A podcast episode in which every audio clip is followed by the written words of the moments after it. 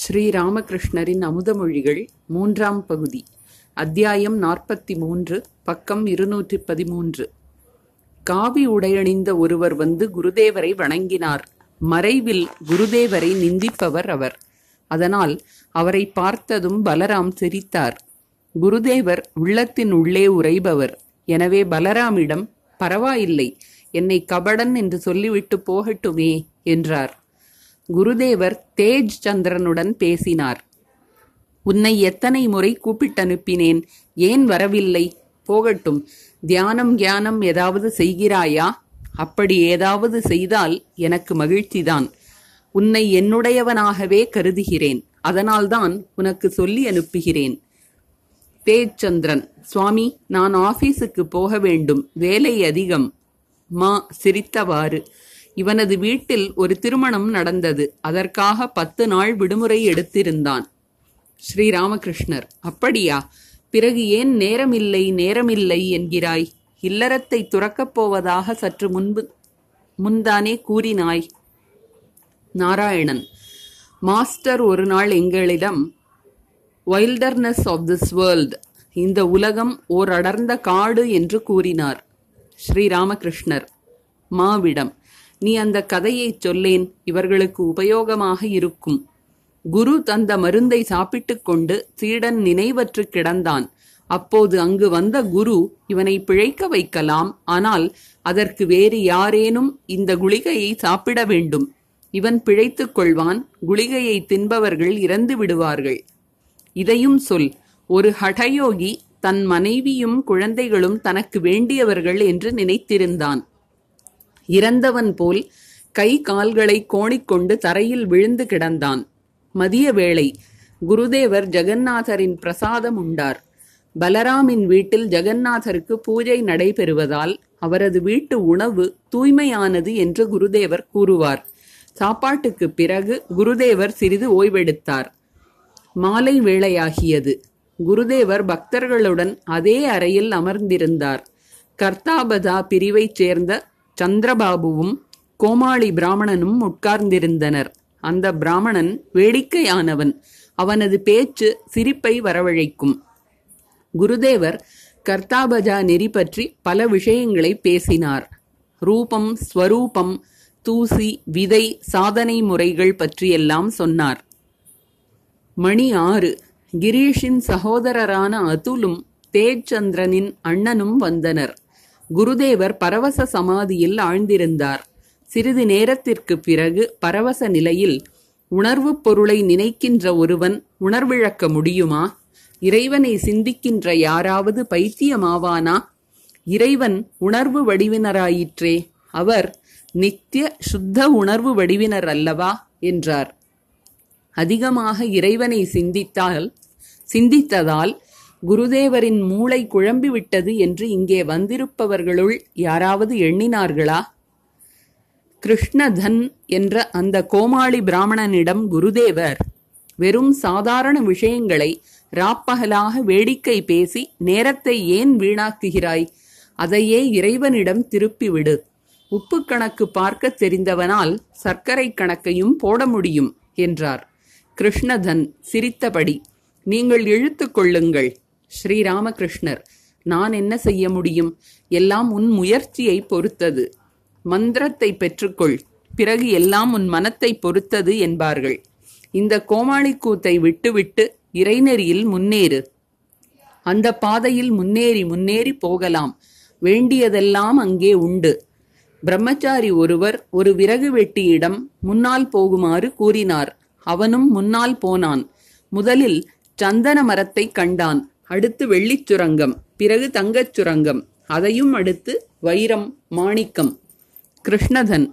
இந்த வழிக்கு முடிவே இல்லை. ஸ்ரீராமகிருஷ்ணர் எங்கே அமைதியோ அங்கேதான் முடிவு. குருதேவர் புதிதாக அங்கு வந்திருந்த ஒருவரை பற்றி கூறினார். அவனிடம் எந்த உச்சத்தும் இல்லை. அழுகிய தேங்காய் போல் தெரிகிறான். இரவு நெருங்கியது. அறையில் விளக்கேற்றப்பட்டது. குருதேவர் தேவியை நினைத்து அவளது திருநாமத்தை இனிமையாக ஓதினார். பக்தர்கள் நான்கு பக்கங்களிலும் அமர்ந்திருந்தனர். நாளை தேர் திருவிழா. குருதேவர் இரவில் அங்கேயே தங்குவார். இரவு மணி பத்திருக்கும். குருதேவர் உள்ளே சென்று சிறிது சாப்பிட்டுவிட்டு பெரிய அறைக்கு வந்தார். மாவிடம் பக்கத்து அறையிலிருந்து என் டவலை எடுத்து வா என்றார். அந்த சிறிய அறையில்தான் குருதேவருக்கு படி படுக்கை விரித்திருந்தார்கள். இரவு பத்தரை மணிக்கு அவர் படுக்கச் சென்றார். கோடை காலம்.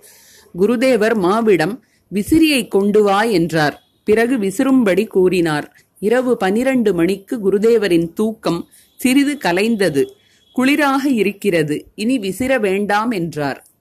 செவ்வாய் ஜூலை பதினான்கு ஆயிரத்தி எண்ணூற்றி எண்பத்தி ஐந்து. தேர் திருவிழா நாள். குருதேவர் அதிகாலையிலேயே எழுந்து தனிமையில் ஆடியவாறு இனிய குரலில் பாடிக்கொண்டிருந்தார். மா வந்து வணங்கினார். மெல்ல மெல்ல பக்தர்கள் ஒவ்வொருவராக வந்து குருதேவரை வணங்கிவிட்டு அவர் அருகில் உட்கார்ந்தனர். குருதேவர் பூர்ணனை காண மிகவும் ஏங்கினார். மாவை கண்டதும் அவனை பற்றி கேட்டார். ஸ்ரீ ராமகிருஷ்ணர் நீ பூர்ணனை பார்த்து அவனுக்கு ஏதாவது அறிவுரை கூறினாயா? மா ஆம் சுவாமி சைத்தன்ய சரிதாமிருதம் படிக்கச் சொன்னேன். அதெல்லாம் இப்போது அவனால் நன்றாகச் சொல்ல முடியும். சத்தியத்தை பற்றி கொண்டு வாழ வேண்டும் என்று நீங்கள் கூறினீர்களே அதையும் சொன்னேன். ஸ்ரீராமகிருஷ்ணர் என்னை பற்றி இவர் அவதாரம் என்றெல்லாம் கூறும்போது அவன் என்ன சொல்வான்? மா சைத்தன்ய தேவரை போன்ற ஒருவரை காண விரும்பினால் என்னுடன் வா என்று அவனிடம் சொன்னேன். ஸ்ரீராமகிருஷ்ணர் வேறு ஏதாவது சொன்னாயா? மா ஆமாம் நீங்கள் கூறுவீர்களே சிறிய குட்டையில் யானை இறங்கினால் குட்டையே கலங்கி நீர் நாலா பக்கங்களிலும் சிதறுகிறது. கொள்கலம் சிறிதாக இருந்தால் பரவசம் வெளிப்பட்டு விடுகிறது என்பதை சொன்னேன். மீன் தின்பதை அவன் நிறுத்திவிட்டதைப் பற்றி நீ ஏன் அப்படிச் செய்கிறாய்? வீட்டில் குழப்பம் உண்டாகுமே என்றேன். ஸ்ரீராமகிருஷ்ணர் நல்லதே கூறினாய். சொந்த உணர்ச்சிகளை வெளியிடாமல் இருப்பதே நல்லது. காலை ஆறரை மணி. மா குளிப்பதற்காக கங்கைக்குச் சென்றார். திடீரென்று நிலநடுக்கம் உண்டாயிற்று. உடனே குருதேவரின் அறைக்கு திரும்பி விட்டார் குருதேவர் விருந்தினர் அறையில் நின்று கொண்டிருந்தார். பக்தர்கள் அவரை சுற்றி நின்று கொண்டிருந்தனர். நிலநடுக்கத்தை பற்றி பேச்சு நடந்தது. நிலநடுக்கம் சற்று அதிகமாகவே இருந்தது. பல பக்தர்கள் பயந்தார்கள். மா நாம் எல்லோரும் கீழறைக்கு போயிருக்க வேண்டும். ஸ்ரீராமகிருஷ்ணர் வசிக்கும் வீட்டின் நிலைமை இது. என்றாலும் இதை வைத்துக்கொண்டு மனிதனுக்கு என்னவோர் அகங்காரம்? மாவிடம் புரட்டாசியில் அடித்த புயல் உனக்கு ஞாபகம் இருக்கிறதா? மா ஆம் சுவாமி அப்பொழுது நான் மிகச் சிறியவன் ஒன்பது பத்து வயது இருக்கும். அந்த நேரம் நான் ஓர் அறையில் இருந்தேன் தெய்வ நாமங்களைச் சொன்னேன். புரட்டாசி புயல் பற்றி ஏன் குருதேவர் திடீரென்று கேட்கிறார்?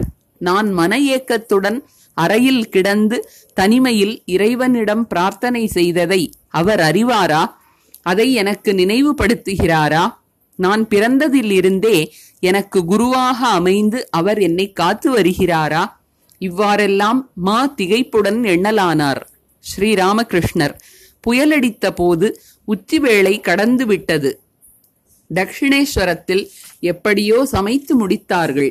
மரங்களெல்லாம் வேருடன் பெயர்ந்து வீழ்ந்தன. மனிதன் வசிக்கும் வீட்டின் நிலைமையை பார்த்தாயா? ஆனால் முழுமையான ஞானம் ஏற்பட்டால் இறப்பதும் கொல்வதும் எல்லாம் ஒன்று போலவே தோன்றும். இறந்தாலும் யாரும் இறக்கவில்லை கொன்றாலும் யாரும் இறக்கவில்லை. லீலை யாருடையதோ அவருடையதே நித்தியமும். இறைவனே ஓர் உருவில் நித்தியமாகவும் ஓர் உருவில் லீலையாகவும் இருக்கிறார். லீலை உருவம் மறைந்தாலும் நித்தியம் இருக்கவே செய்யும். தண்ணீர் அசையாமல் இருந்தாலும் தண்ணீர்தான் அலைமோதி புரண்டாலும் தண்ணீர்தான். குருதேவர் பக்தர்களுடன் விருந்தினர் அறையில் மீண்டும் அமர்ந்தார். மகேந்திர முகர்ஜி ஹரிபாபு சிறிய நரேன் இன்னும் பல இளைஞர்கள் இருந்தனர். ஹரிபாபு தனியாக வாழ்ந்து வந்தார். வேதாந்தம் படித்து வந்தார். அவருக்கு வயது இருபத்தி மூன்று இருபத்தி நான்கு இருக்கும். திருமணம் செய்து கொள்ளவில்லை. குருதேவர் அவரை மிகவும் நேசித்தார். தம்மை காண அடிக்கடி வருமாறு கூறுவார். ஆனால் ஹரிபாபு தனிமையை விரும்பியதால் அவ்வளவாக வருவதில்லை. ஸ்ரீராமகிருஷ்ணர் ஹரிபாபுவிடம் என்னப்பா நீ பல நாட்களாக வரவில்லையே.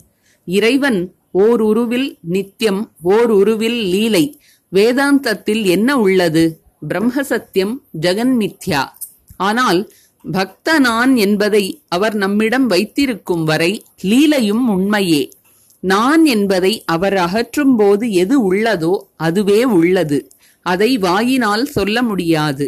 நான் என்பதை அவர் நம்மிடம் வைத்திருக்கும் வரை எல்லாவற்றையும் ஒப்புக்கொள்ளத்தான் வேண்டும். வாழை மரத்தின் பட்டைகளை உரித்து கொண்டே போனால் தண்டு வரும்.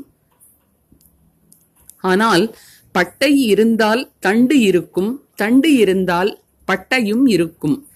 பட்டையைச் சேர்ந்ததே தண்டு தண்டைச் சேர்ந்ததே பட்டை. நித்தியம் என்றாலே லீலையும் இருக்கிறது என்பது பொருள். லீலை என்றால் நித்தியமும் இருக்கிறது என்றாகிறது. இறைவனே உயிர்களாகவும் உலகமாகவும் ஆகியுள்ளார். இருபத்து நான்கு தத்துவங்களாக ஆகியுள்ளார். செயலின்றி இருக்கும்போது அவரை பிரம்மம் என்கிறோம். படைத்தல் காத்தல் அழித்தல் என்று செயல்படும்போது அவரை சக்தி என்று சொல்கிறோம். பிரம்மமும் சக்தியும் வேறுபாடற்றவை. தண்ணீர் அசையாமல் இருந்தாலும் தண்ணீர்தான் அலைமோதி புரண்டாலும் தண்ணீர்தான். நான் உணர்வு போவதில்லை. நான் உணர்வு இருக்கும் வரை உயிர்களும் உலகமும் உண்மையல்ல என்று சொல்ல முடியாது. வில்வப்பழத்தின் ஓட்டையும் விதைகளையும் எரிந்துவிட்டால் வில்வப்பழத்தின் முழு எடை நமக்கு கிடைக்காது. எந்த செங்கல் சுண்ணாம்பு மற்றும் காரையால் மாடி கட்டப்பட்டுள்ளதோ அதே செங்கல் சுண்ணாம்பு காரையால் தான் படிக்கட்டும் கட்டப்பட்டுள்ளது. யார் பிரம்மமோ அவரது உட்சக்தியிலிருந்தே உலகமும் உயிர்களும் தோன்றியுள்ளன. பக்தர்கள் அதாவது விஞ்ஞானிகள் அருவம் உருவம் இரண்டையும் ஒப்புக்கொள்கின்றனர் ஏற்றுக்கொள்கின்றனர். பக்தி எனப்படும் குளிர்ச்சியினால் தண்ணீரின் ஒரு பகுதி பனிக்கட்டியாகி விடுகிறது. ஞான சூரியன் உதிக்கும் போது இந்த பனிக்கட்டி கரைந்து முன்பிருந்தது போலவே தண்ணீராகி விடுகிறது. மனத்தினால் ஆராய்ச்சி செய்யும் வரை நித்தியத்தை அடைய முடியாது. மனத்தினால் ஆராய்ச்சி செய்யும் நிலையில் உலகத்தை ஒதுக்க முடியாது. பொறிகளின் விஷயங்களான ஒளி சுவை மனம் ஸ்பர்ஷம் ஒலி ஆகியவற்றை விட முடியாது. ஆராய்ச்சி முடிவுற்றால்தான் பிரம்ம ஞானம் இந்த மனத்தால் ஆன்மாவை அறிய முடியாது. ஆன்மாவினால்தான் ஆன்மாவை அறிய முடியும். சுத்த மனம் சுத்த புத்தி சுத்த ஆன்மா எல்லாம் ஒன்றுதான். பாரேன் ஒரு பொருளை பார்க்க வேண்டுமானால் கூட எத்தனை விஷயங்கள் தேவைப்படுகின்றன? கண் வேண்டும் ஒளி வேண்டும் மனமும் வேண்டும். இந்த மூன்றில் ஏதாவது ஒன்று குறைந்தாலும் பொருளை பார்க்க முடியாது. இந்த மனம் செயல்படும் வரை உலகம் இல்லை நான் இல்லை என்றெல்லாம் நீ எப்படி சொல்ல முடியும்? மனம் அழிந்தால் சங்கல்பங்களும் மாறுபாடுகளும் மறைந்தால் சமாதி வாய்க்கிறது. பிரம்மஞானம் ஏற்படுகிறது. ச ரி க ம ப த நீ. நீயில் நீண்ட நேரம் இருக்க முடியாது. சிறிய நரையனை பார்த்து இறைவன் உண்டு என்பதை உள்ளே வெறுமனே உணர்வதால் மட்டும் என்ன பயன்? இறைக்காட்சி கிடைத்துவிட்டால் எல்லாம் ஆகிவிட்டது என்று ஆகாது. அவரை அறைக்குள் கூட்டி வர வேண்டும். அவருடன் பேச வேண்டும். பாலை பற்றி சிலர் கேள்விப்பட்டிருக்கின்றனர். சிலர் பாலை பார்த்திருக்கின்றனர். சிலர் அதை பருகியுள்ளனர். அரசனை சிலர் பார்த்திருக்கலாம். ஆனால் அவரை வீட்டிற்கு அழைத்து வந்து உணவளித்து உபசரிக்க ஓரிருவரால் மட்டுமே முடியும். மா குளிப்பதற்கு கங்கைக்குச் சென்றார். மணி பத்து. குருதேவர் பக்தர்களுடன் பேசிக் கொண்டிருந்தார் மா குளித்து முடித்துக்கொண்டு குருதேவரை வணங்கி அருகில் அமர்ந்தார். குருதேவர் பரவசத்தில் ஆழ்ந்தவராய் எவ்வளவோ சொன்னார். மிகவும் ரகசியமான காட்சிகளைப் பற்றியும் இடையிடையே கூறினார். மதுர்பாபுவுடன் காசிக்கு போயிருந்த போது ஒரு நாள் எங்கள் படகு மணிகர்ணிகா கட்டத்தின் அருகில் சென்று கொண்டிருந்தது. அப்போது எனக்கு திடீரென்று சிவபெருமானின் காட்சி கிடைத்தது. படகின் விளிம்பில் வந்த நான் அப்படியே சமாதியில் ஆழ்ந்து விட்டேன். நான் விழுந்து விடுவேனோ என்று படகோட்டிகள் ஹிருதயனிடம் பிடி பிடி என்று கத்தினர். உலகின் கம்பீரம் அனைத்தையும் தன்னுள் கொண்டவராய் சிவபெருமான் அந்த கங்கை படித்துறையில் நின்று கொண்டிருந்தார். முதலில் அவரை தொலைவில் கண்டேன். பிறகு அவர் என்னை நோக்கி வருவதைக் கண்டேன். கடைசியில் அவர் என்னுள் கலந்தார். மற்றொரு சமயம் ஒரு சாது என் கையை பிடித்து அழைத்துச் செல்வதாக பரவச நிலையில் கண்டேன். நாங்கள் இருவரும் ஒரு கோவிலுக்குச் சென்றோம். அங்கு தங்கமயமான அன்னபூரணியின் காட்சி கிடைத்தது. இறைவனே எல்லாமாக ஆகியிருக்கிறார். சில இடங்களில் அவரது பிரகாசம் அதிகம். மாவிடம் சாளக்கிராமத்தை நீங்கள் நம்புவதில்லை என்று தோன்றுகிறது. இங்கிலீஷ்மேன்கள் நம்புவதில்லை அல்லவா? நீங்கள் நம்பினாலும் சரி நம்பாவிட்டாலும் சரி. நல்ல சாளக்கிராமத்தில் சக்கரம் கோமுகி போன்ற அடையாளங்களை தெளிவாக காணலாம். அப்படிப்பட்ட சாளக்கிராமத்தை பூஜிக்கலாம். மா ஆம் சுவாமி நல்ல அடையாளங்கள் அமைந்த மனிதனிடம் இறைவன் அதிகமாக பிரகாசிப்பதைப் போல். ஸ்ரீராமகிருஷ்ணர் இதையெல்லாம் என் மனமயக்கம் என்று முன்பெல்லாம் நரேந்திரன் கூறுவான் இப்போது ஏற்றுக்கொள்கிறான். இறைக்காட்சி பற்றி கூறியபடியே குருதேவர் பரவச நிலையை அடைந்தார் சமாதியில் ஆழ்ந்தார். பக்தர்கள் வியப்புடன் கண்கொட்டாமல் அவரையே பார்த்து கொண்டிருந்தனர். நீண்ட நேரத்திற்கு பிறகு பரவச நிலை கலைந்தது. குருதேவர் மீண்டும் பேசலானார். ஸ்ரீராமகிருஷ்ணர் மாவிடம் நான் என்ன கண்டேன் தெரியுமா? இந்த பிரம்மாண்டமே ஒரு சாலக்கிராமம். அதனுள் உன் இரு கண்களைக் கண்டேன். இதற்கு முன் கேட்டிராத குருதேவரின் அற்புதமான காட்சியை மாவும் பக்தர்களும் வியப்புடன் கேட்டுக்கொண்டிருந்தனர் அப்போது சாரதா என்ற இளைஞன் வந்து குருதேவரை வணங்கிவிட்டு அமர்ந்தான். ஸ்ரீ ராமகிருஷ்ணர் சாரதாவிடம் நீ ஏன் தட்சிணேஸ்வரத்திற்கு வருவதில்லை? கல்கத்தாவிற்கு வரும்போது கூட நீ வரவில்லையே. ஏன்? சாரதா எனக்கு விவரம் தெரியாது. ஸ்ரீ ராமகிருஷ்ணர் இனிமேல் உனக்கு முன்கூட்டியே தெரிவிக்கிறேன். சிரித்தவாறு மாவிடம் இந்த இளைஞர்களின் ஒரு பட்டியல் தயார் செய். மாவும் பக்தர்களும் சிரித்தனர். சாரதா வீட்டினர் எனக்கு திருமணம் செய்விக்க விரும்புகின்றனர். மாவை காட்டி திருமண விஷயமாக இவர் என்னை எத்தனையோ முறை திட்டி இருக்கிறார் ஸ்ரீராமகிருஷ்ணர் இப்போது எதற்காக திருமணம்? மாவிடம் சாரதாவுக்கு இப்போது மனநிலை நன்றாக உள்ளது. முன்பெல்லாம் சற்று தயக்கம் இருந்தது. இப்போது முகத்தில் ஆனந்தம் பொலிகிறது. ஒரு பக்தரிடம் நீ பூர்ணனை அழைத்து வருகிறாயா? அப்போது நரேந்திரர் வந்தார். அவருக்கு சிற்றுண்டி தருமாறு ஒரு பக்தரிடம் குருதேவர் கூறினார். நரேந்திரரை கண்டதில் குருதேவருக்கு மிகுந்த மகிழ்ச்சி. நரேந்திரருக்கு உணவளிப்பதை சாக்ஷாத் நாராயணனுக்கே சேவை செய்வதாக கருதினார் அவர். அன்புடன் நரேந்திரரை தடவிக் கொடுத்தார். சாக்ஷாத் நாராயணனின் கை கால்களை பிடித்து விடுவதாக அவர் கருதுவது போல் இருந்தது அது. அப்போது கோபாலனின் தாய் வந்தார். குருதேவர் பலராமிடம் கூறி காமார்ஹாட்டிக்கு ஆள் அனுப்பி கோபாலனின் தாயை வரவழைத்திருந்தார். என் கண்களில் ஆனந்த கண்ணீர் வழிகிறது என்று கூறிக்கொண்டே குருதேவரை தரையில் வீழ்ந்து வணங்கினார் கோபாலனின் தாய். ஸ்ரீராமகிருஷ்ணர். இது என்னம்மா? என்னை கோபாலன் என்கிறாய் வணங்கவும் செய்கிறாயே. போ உள்ளே போய் ஒரு கூட்டு செய். அங்கே தாளிப்பது இங்கே மணக்க வேண்டும். எல்லோரும் சிரித்தனர். கோபாலனின் தாய் வீட்டினர் என்ன நினைப்பார்கள்? நான் இங்கே புதிதாக வந்திருக்கிறேன். தனியாக சமைக்கப் போனால் வீட்டினர் ஏதாவது நினைத்துக் கொள்வார்களோ என்று நினைத்தாரோ கோபாலனின் தாய். வீட்டினுள் போகுமுன் கோபாலனின் தாய் தழுதழுத்த குரலில் நரேந்திரரிடம் குழந்தாய் எனக்கு எல்லாம் ஆகிவிட்டதா? அல்லது பாக்கி இருக்கிறதா? என்று கேட்டார். அன்று தேர் திருவிழா. ஸ்ரீ ஜெகநாதருக்கு நைவேத்தியம் படைப்பதில் சற்று தாமதம் ஏற்பட்டது. பூஜை முடிந்ததும் பிரசாதம் உட்கொள்ள குருதேவரை வீட்டினுள் அழைத்துச் சென்றனர். அவரை தரிசிப்பதற்கும் வணங்குவதற்கும் பக்தைகள் மிகுந்த ஏக்கத்துடன் உள்ளே காத்து கொண்டிருந்தனர். குருதேவருக்கு பல பக்தைகள் இருந்தனர். அவர்களைப் பற்றி பக்தர்களிடம் அவர் அவ்வளவாக பேசுவதில்லை. யாராவது பக்தர்கள் பக்தைகளின் வீட்டிற்கு அதிகமாக போனால் அதிகமாக போகாதே வீழ்ந்து விடுவாய் என்று எச்சரிப்பார். பக்தி பெருக்கீட்டினால் அவள் வீழ்ந்து புரளலாம். எவ்வளவு பெரிய பக்தையாக இருந்தாலும் ஆண்கள் விலகியே இருக்க வேண்டும். பக்தைகள் தனியாக இருக்க வேண்டும். பக்தர்கள் தனியாக இருக்க வேண்டும். அதுதான் இரு சாராருக்கும் நன்மை செய்யும் என்பார் அவர்.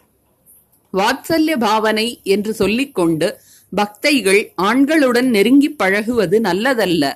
இந்த வாத்சல்யத்தில் இருந்துதான் வகை கெட்ட உறவுகளும் ஒரு நாள் தோன்றுகின்றன என்று கூறுவார் அவர். மணி ஒன்று. மதிய உணவுக்குப் பிறகு குருதேவர் மறுபடியும் விருந்தினர் அறையில் பக்தர்களுடன் அமர்ந்திருந்தார். ஒரு பக்தர் பூர்ணனை அழைத்து வந்தார். குருதேவர் மாவிடம் இதோ பார் பூர்ணன் வந்துவிட்டான் என்று ஆனந்தம் பொங்க கூறினார். நரேந்திரர் சிறிய நரேன் நாராயணன் ஹரிபதன் இன்னும் பல பக்தர்கள் அருகில் அமர்ந்து குருதேவரிடம் பேசிக் கொண்டிருந்தனர். சிறிய நரேன் சுவாமி நமக்கு சுயேச்சை ஃப்ரீ வில் உள்ளதா? ஸ்ரீ ராமகிருஷ்ணர் நான் என்பதை சற்று தேடிப்பார் நானை தேடிப் போனால் தேடித் தேடிப் போனால் கடைசியில் இறைவனே வெளிவருகிறார். நான் கருவி அவர் இயக்குபவர். கையில் கடிதமுமாக கடைக்குச் செல்கின்ற சீன பொம்மையைப் பற்றி நீ கேள்விப்பட்டதில்லையா? இறைவன்தான் கர்த்தா. நீ செய்பவன் அல்ல என்பதை அறிந்து கொண்டு செயலுக்கு பொறுப்பானவன் போல் வேலைகளில் ஈடுபடு. உபாதி இருக்கும் வரை அஜ்ஞானம் இருக்கும். நான் பண்டிதன் நான் ஞானி நான் பணக்காரன் நான் பிரபலமானவன் நான் கர்த்தா நான் பாபா நான் குரு இதெல்லாம் அஜ்ஞானத்திலிருந்து எழுகின்றன. நான் கருவி நீ இயக்குபவன். இது ஞானம். இந்த நிலையில் எல்லா உபாதிகளும் போய்விடுகின்றன. விறகு எரிவது முடிந்துவிட்டால் பிறகு சத்தம் எதுவும் இல்லை. சூடும் இல்லை. எல்லாம் குளிர்ச்சி. சாந்தி சாந்தி சாந்தி. நரேந்திரரிடம் ஒரு பாட்டு பாடேன். நரேந்திரர் வீடு திரும்ப வேண்டும். பல வேலைகள் இருக்கின்றன. ஸ்ரீராமகிருஷ்ணர் அப்படி சொல்லப்பா நாங்கள் சொல்வதை நீ எதற்காக கேட்க வேண்டும்? காதில் கடுக்கன் போட்டவன் சொன்னால் ஆமாம் ஆமாம் போடுவாய். கட்ட கோவணம் இல்லாதவனின் பேச்சை யார் கேட்பார்கள்? எல்லோரும் சிரித்தனர். குஹன் குடும்பத்தினரின் தோட்ட வீட்டிற்கு போக உன்னால் முடியும். அதை நான் அடிக்கடி கேள்விப்படவும் செய்கிறேன். இன்று எங்கே நரேந்திரன்? என்று கேட்டால் குஹனின் தோட்ட வீட்டில் என்று பதில் வருகிறது. இதையெல்லாம் சொல்லி இருக்க மாட்டேன். நீதான் என் வாயை கிளறிவிட்டாய். நரேந்திரர் சிறிது நேரம் மௌனமாக இருந்தார். பிறகு பக்கவாத்தியம் எதுவும் இல்லையே வெறுமனே பாடட்டுமா? என்று கேட்டார். ஸ்ரீராமகிருஷ்ணர். அப்பனே எங்கள் நிலைமை இது. இங்கு இவ்வளவுதான் கிடைக்கும். உன்னால் முடியுமானால் பாடு. பலராமின் ஏற்பாடு இவ்வளவுதான். அவர் என்னிடமே நீங்கள் படகில் வாருங்கள் முடியாவிட்டால் மட்டும் வண்டி வைத்துக் கொள்ளுங்கள் என்பார். எல்லோரும் சிரித்தனர். இன்று விருந்து தந்தார் அல்லவா? அதனால் மாலையில் எல்லோரையும் ஆட வைத்து அதை மீட்டு விடுவார். சிரிப்பு. ஒரு நாள் இங்கிருந்து தட்சிணேஸ்வரம் செல்ல ஒரு வண்டியை ஏற்பாடு செய்தார். வண்டி வாடகை பனிரண்டு அணா. பனிரண்டு அணாவிற்கு தட்சிணேஸ்வரம் வரை வருவானா என்று கேட்டேன். அதற்கு அவர் அதுவே போதும் என்று கூறிவிட்டார். வண்டியும் புறப்பட்டது. பாதி வழியில் ஒரு சக்கரம் உடைந்தது. எல்லோரும் உரத்த குரலில் சிரித்தனர். அது மட்டுமல்ல குதிரை நடுநடுவே நின்றுவிடும். என்ன செய்தாலும் நகராது. வண்டிக்காரன் அடி அடி என்று அடிப்பான். உடனே கொஞ்ச தூரம் ஓடும். உரத்த சிரிப்பு. இன்றைய ஏற்பாடும் அதுபோல்தான். மிருதங்கம் வாசிக்கப் போவது ராம். நாம் ஆட வேண்டும். இதில் விஷயம் என்னவென்றால் ராமுக்கு தாள ஞானமே கிடையாது. எல்லோரும் சிரித்தனர். நீங்களே பாடிக்கொள்ளுங்கள் நீங்களே ஆடிக்கொள்ளுங்கள் நீங்களே ஆனந்தமடையுங்கள் என்பதுதான் பலராமின் விஷயம். எல்லோரும் சிரித்தனர். பக்தர்கள் வீட்டில் மதிய உணவு சாப்பிட்டு விட்டு ஒவ்வொருவராக வரத் தொடங்கினர். மகேந்திர முகர்ஜி தொலைவில் இருந்தே தமக்கு வணக்கம் செலுத்துவதைக் கண்ட குருதேவர் தாமும் அவரை வணங்கினார் சலாமும் செய்தார். அருகில் இருந்த ஓர் இளைஞனிடம் நான் அவனுக்கு சலாம் செய்தேன் என்பதை அவனிடம் சொல்லேன். அவன்தான் ஏதோ ஆல்காட் ஆல்காட் என்று புலம்பிக் கொண்டு நடக்கிறானே என்றார். தியோசபிக்கல் சொசைட்டியின் தலைவர் ஆல்காட் எல்லோரும் சிரித்தனர். குருதேவரை தரிசிக்கவும் தேரின் முன்னால் அவரது கீர்த்தனானந்தத்தை சுவைத்து மகிழவும் இல்லற பக்தர்கள் பலரும் தங்கள் மனைவி மக்களை எல்லாம் அழைத்து வந்திருந்தனர். ராம் கிரீஷ் முதலான பக்தர்களும் வந்து சேர்ந்தனர். பல பக்த இளைஞர்களும் வந்திருந்தனர். நரேந்திரர் பாட ஆரம்பித்தார். எனது உள்ளத்தில் பிரேமை உதிக்க இன்னும் நாட்கள் எத்தனை ஆகுமோ? எங்கும் அடர்ந்த பேரிருளில் வடிவம் இல்லா ஒன்றன் பேரழகு. பலராம் பஜனைக்கு ஏற்பாடு செய்திருந்தார். வைஷ்ணவ சரணும் பெனோரி பெனோயாரியும் பாடுவார்கள். முதலில் வைஷ்ணவ சரண் பாடினார். துர்கையின் பெயரை என்றன்னா சொல்லிய வண்ணம் இருக்கட்டும். பாட்டை சிறிது கேட்ட அளவிலேயே குருதேவர் எழுந்து நின்று சமாதியில் ஆழ்ந்தார். சிறிய நரேன் அவரை தாங்கி பிடித்துக் கொண்டிருந்தான். மலர்ந்த முகம் மெல்ல மெல்ல அவரது திருமேனியின் அசைவுகள் நின்றன. அறை முழுவதும் இருந்த பக்தர்கள் வியப்புடன் குருதேவரை பார்த்த வண்ணம் இருந்தனர். மறைப்புக்கு பின்னால் இருந்து பெண்களும் பார்த்து கொண்டிருந்தனர். பக்தர்களுக்காக சாக்ஷாத் நாராயணனே உடல் தாங்கி வந்திருப்பதாக தோன்றியது. கடவுளை எவ்வாறு எவ்வளவு நேசிக்க வேண்டும் என்பதை கற்றுத்தர அவர் வந்துள்ளார் போலும். வெகு நேரத்திற்கு பிறகு இறை நாமத்தை ஓதியபடி குருதேவர் சாதாரண நிலைக்கு வந்தார். கீழே உட்கார்ந்தார். வைஷ்ணவ சரண் மீண்டும் பாடினார். இன்னிசை யாழே எப்போதும் இசைப்பாய் ஹரியின் திருப்பெயரை. வீணையே ஹரியை தினம் வணங்காமல் வீணாய் போயின வாழ்நாளெல்லாம். பிறகு பெனோயாரி பாட ஆரம்பித்தார். இடையிடையே ஆஹா ஆஹா என்று கூறியபடி தரையில் வீழ்ந்து வணங்கினார். இதைக் கண்டு பலர் சிரித்தனர். சிலருக்கு கோபம் வந்தது. மதிய வேளையாயிற்று. இதற்கிடையில் கொடிகளாலும் தோரணங்களாலும் அலங்கரிக்கப்பட்ட ஜெகந்நாதரின் சிறிய தேரை வராந்தாவில் கொண்டு வந்து நிறுத்தினர். ஸ்ரீ ஜெகநாதரும் சுபத்ரையும் பலராமனும் சந்தனம் சார்த்தப்பட்டு ஆடை அணிகலன் அணிகலன்கள் அணிந்து மலர் மாலைகள் தவழ நின்றனர். குருதேவர் பெனோயாரியின் பாட்டை விட்டுவிட்டு ரதத்தின் அருகே வந்து நின்றார். பக்தர்களும் அவரை தொடர்ந்து வந்தனர். கயிற்றை பிடித்து தேரை சிறிது இழுத்தார். பிறகு தேரின் முன்னால் நின்று பக்தர்களுடன் பாடவும் ஆடவும் செய்தார். பாடல்களில் தாமே சில வரிகளை சேர்த்து பாடினார். ஹரியின் பெயரை உச்சரித்தாலே கண்களில் நீர் நிரம்பும் இரு சகோதரர்கள் வந்துள்ளனர் பார். தொடர்ந்து பாடினார். கௌராங்கரது அன்பு அலைகளில் நதியாவே ஆடுவதை பார்த்தாயா? அந்த சிறிய வராந்தாவில் தேரின் அருகில் ஆடலும் பாடலும் நிகழ்ந்தன. பாடல்கள் மற்றும் மிருதங்க துவனியை கேட்டு அக்கம்பக்கத்தில் உள்ள மக்கள் வராந்தாவில் வந்து கூடினர். குருதேவர் ஹரிப்பிரேமையின் போதையில் இருந்தார். பக்தர்களும் அவருடன் பிரேமைப்பித்தில் ஆடினர். தேரின் முன்னால் ஆடல் பாடல்களுக்கு பிறகு குருதேவர் அறைக்கு திரும்பினார். மா முதலிய பக்தர்கள் அவருக்கு பாத சேவை செய்தனர். நரேந்திரர் பரவசத்தில் மூழ்கியவராய் தம்புராவை மீட்டியபடி பாடத் தொடங்கினார். வருக என் அன்னையே வருக என் ஆருயிர் பாவையே நெஞ்சின் மேவிய இன்பமே தங்குமிடமாக முக்குணங்களும் ஒன்றனை சார்ந்திடப் பரங்கடந்தாய். என்றன் வாழ்க்கை பயணத்தில் இறைவா உனையே வழிகாட்டி நன்றே புரியும் ஒரு துருவ நட்சத்திரமாய் துணை கொண்டேன். ஒரு பக்தர் நரேந்திரரிடம் அன்னையே என்னுள் அந்தர்யாமியாய் என்ற பாட்டை பாடேன் என்று கூறினார். ஸ்ரீ ராமகிருஷ்ணர். சீச்சி இப்பொழுது அத்தகைய பாடல்கள் எதற்கு? தேவையில்லை. அருளின் அமுத அலை பொங்கும் போன்ற ஆனந்த பாடல்களை இப்போது பாடு. நரேந்திரர் பாடினார். அருளின் அமுத அலை பொங்கும் அன்னை ஷியாமா நீ உலகில் புரியும் அரிய லீலைகளை புரிந்து கொண்டவர் யாருள்ளர்? யாருள்ளார்? இறையுணர்வில் திளைத்தவராய் நரேந்திரர் திரும்ப திரும்ப அப்பாடலின் சில வரிகளையே பாடிக்கொண்டிருந்தார். குருதேவர் பிரேமைப்பித்தில் மூழ்கியவராய் தாயே என்றும் நிலைத்தவளே என்று பாடியபடியே ஆடினார்.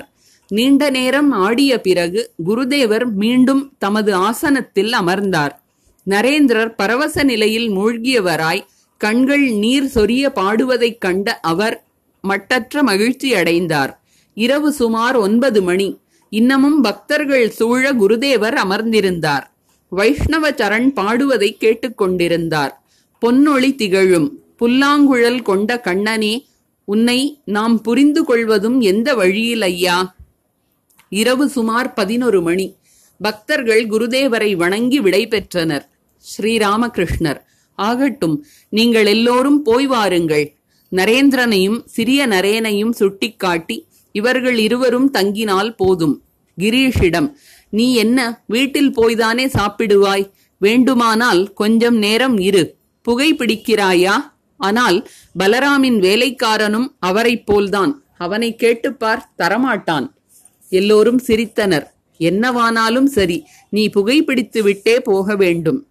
கண்ணாடி அணிந்திருந்த ஒரு நபரும் கிரீஷுடன் வந்திருந்தார். இதையெல்லாம் கண்ட அவர் எழுந்து சென்றார். குருதேவர் கிரீஷிடம் உனக்கும் மற்றவர்களுக்கும் சொல்கிறேன். யாரையும் வற்புறுத்தி இங்கு அழைத்து வராதீர்கள். வேளை வராமல் எதுவும் நடக்காது. ஒரு பக்தர் குருதேவரை வணங்கினார். அவருடன் ஒரு சிறுவனும் இருந்தான். குருதேவர் அவர்களை பார்த்து அன்புடன் போய் வா நேரமாகிவிட்டது. சிறுவன் வேறு கூட கூட இருக்கிறான் என்றார். நரேந்திரர் சிறிய நரேன் மற்ற பக்தர்கள் எல்லோரும் சிறிது நேரம் இருந்துவிட்டு விடை பெற்றனர்.